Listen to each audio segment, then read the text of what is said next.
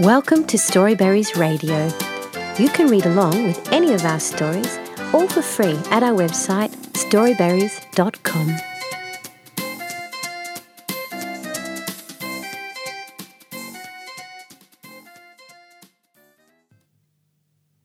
The Special Snowman by Andrea Kazmarek. It was snow like never before. The twins, Frida and Flynn, just couldn't wait to get out there and into the deep, crunchy new snow. Wrap up warm, Dad yelled. Hats and gloves, Mum shouted.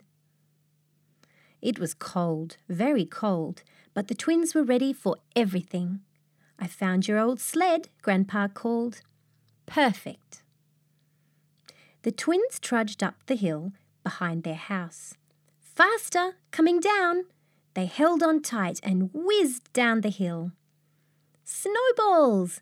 Flynn started packing the snowballs into a pile. A snowball fight with snow in your face!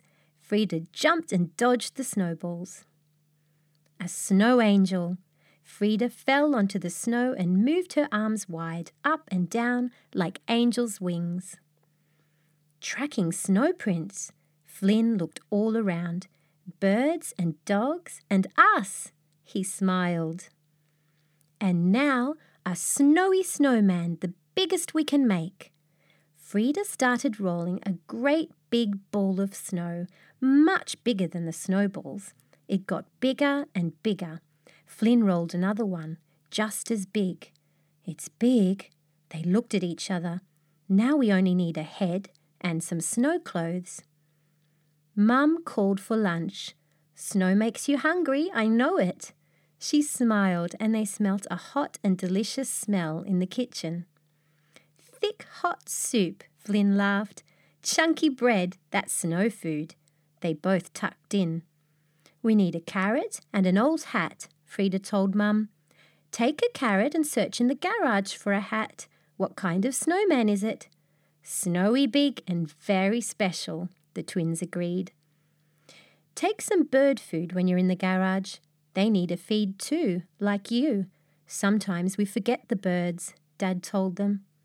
They found a floppy old hat and hunted for twigs and stones. Flynn grabbed a bag of bird food for the bird table. He's brilliant, they agreed. Take a photo, Mum called. Snowmen don't hang around for long when the sun comes out. The snow lasted four days, but the snowman started melting away after two days. They stuck his photo on the fridge. We'll keep your hat for the next snowfall, they told him, and maybe his black teeth smiled.